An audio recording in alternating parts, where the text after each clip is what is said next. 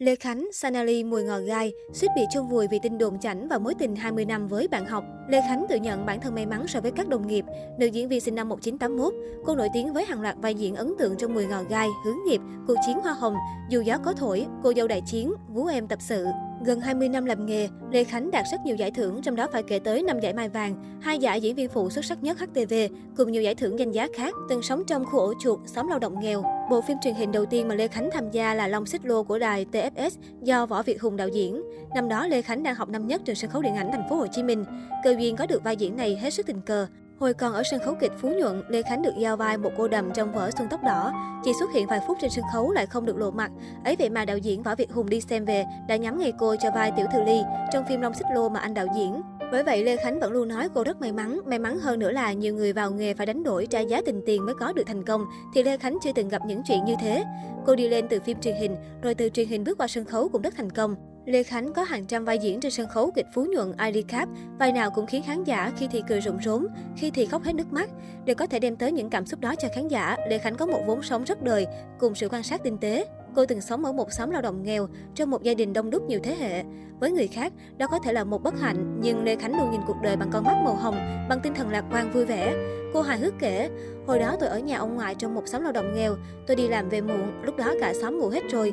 Mình vừa bước chân vào xóm là chuột chạy ao ao giống như mình sống trong khu tỷ phú ổ chuột vậy. Ba bốn năm bị chôn vùi bởi những lời đồn thổi. Cách đây chừng 3-4 năm, cùng với Thái Hòa, Lê Khánh được xem là bảo chứng phòng vé.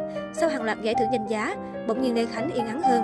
Cô gần như không xuất hiện trong các sản phẩm bom tấn của phim Việt mà chỉ lặng lẽ diễn kịch hàng đêm ở ID Cap. Tôi không thích những nơi đông người ồn ào, tính cách này trái ngược hoàn toàn với đặc thù công việc của tôi, nhưng có lẽ đó là bản tính rồi và không thể thay đổi được. Đạo diễn, nhà sản xuất đều nhớ tới tôi mà cho cơ hội thể hiện, chứ tôi không giỏi quan hệ ngoại giao. Có thể nói tôi khá lạc hậu so với đồng nghiệp. Tôi không chơi Facebook, tôi cũng không có kênh YouTube. Tôi rất cổ hủ mù công nghệ. Dù biết như vậy là thiệt thòi, nhưng tôi thấy mình rất ổn với cuộc sống đó. Vài năm nay tôi ít xuất hiện vì tôi làm mẹ. Một phần là do không tìm được kịch bản phù hợp, rồi ít được mời hơn. Có thể là do thỏa thuận giữa tôi và nhà sản xuất không thống nhất, hoặc nhân vật không phù hợp.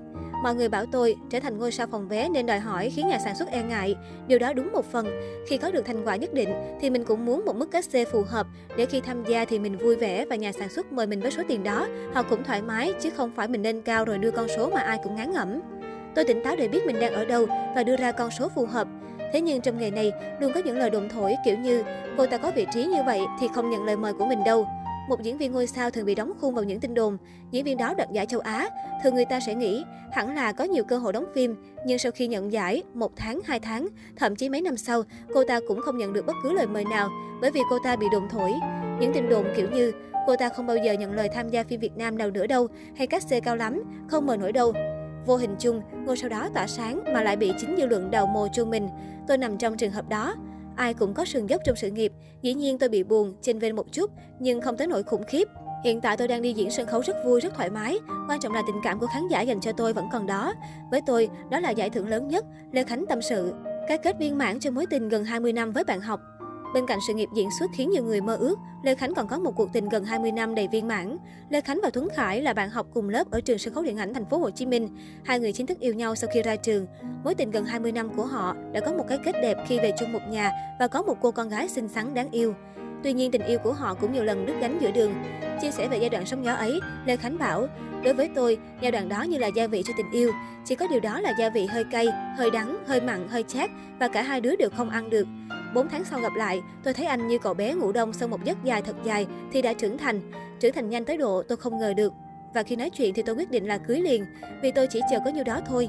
Hiện tại tôi rất ngưỡng mộ chồng, dù anh không học kinh doanh nhưng lại quán xuyến hai quán ốc với mấy chục nhân viên để tôi yên tâm nỗ lực thăng hoa cho nghề diễn. Có thể thấy sau những biến cố về tình yêu, cả Lê Khánh và Tuấn Khải đều đã thay đổi cách nhìn về đối phương. Tuấn Khải đã quyết định lùi về sau để làm điểm tựa cho vợ thăng hoa với nghề.